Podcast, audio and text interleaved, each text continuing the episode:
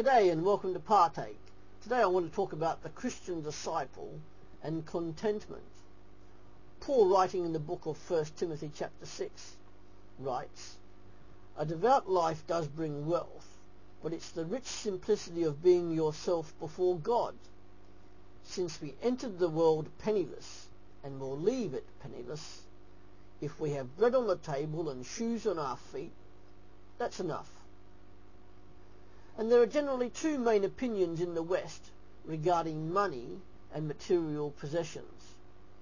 Now the first of our big two is the prosperity doctrine, which stipulates that since as Christians we are children of the King, then we should be living like kings in the physical sense. If you are God's child, then God will bless you so abundantly that you will have that earthly mansion, a million pounds or a million dollars in the bank, a good wife or husband, and many children, if only you follow him. And if you don't receive these things, then maybe you should be asking for forgiveness and repenting, because apparently you are not a true child of the King. What a load of rubbish! It is just materialism in another disguise, where possessions and material things are their gods and they are not worshipping the one true living God. Its very source is pride and is not humility because they proudly proclaim, I am first and everyone else is last. I defy anyone who believes this doctrine to take a trip to the poorer areas of the world and tell that false doctrine to the leaders of the churches who are working faithfully in those areas. I guarantee that would cause more harm than good, and God would not be glorified, and his kingdom not extended. That is not to say that God never blesses his children with material possessions, because he does. The Old Testament King Solomon is a prime example of this. So if this prosperity doctrine is false teaching, what does a truly biblically balanced view consist of? In the Bible passage I read earlier, Paul commands Christian disciples to be content with godliness. We came into this world with nothing, and we will leave this world with nothing. The bare necessities for contentment of life are food, clothing, and shelter.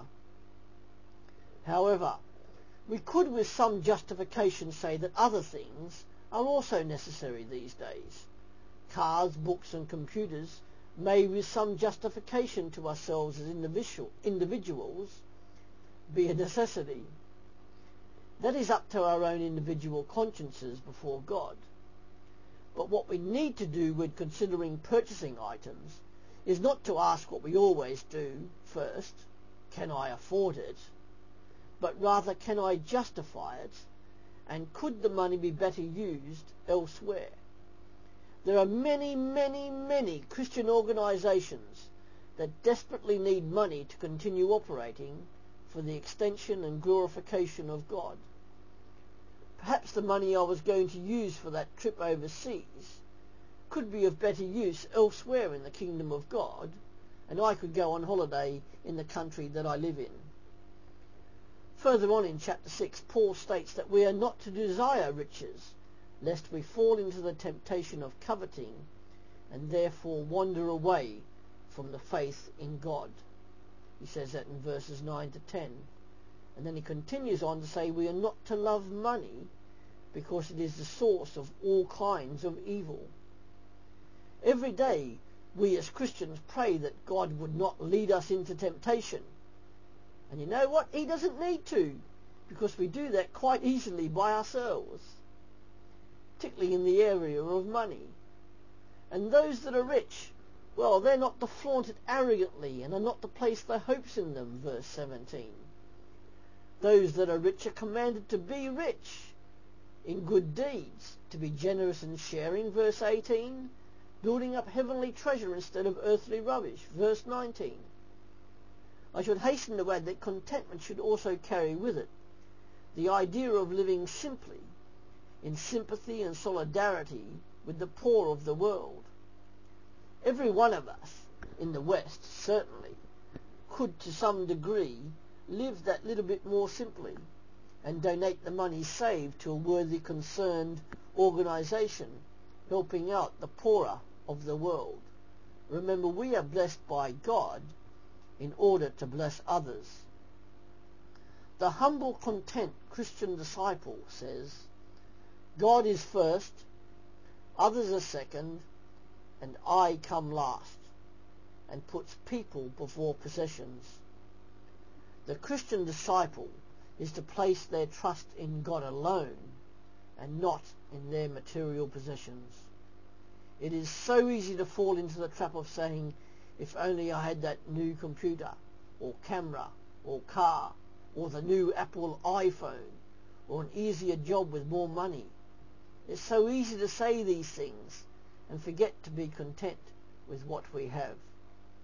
And it is even easier to forget to say thank you to God for giving us all the good things that he has already given us. I would hazard to say that probably the only time we say thank you to God is before the time that we eat.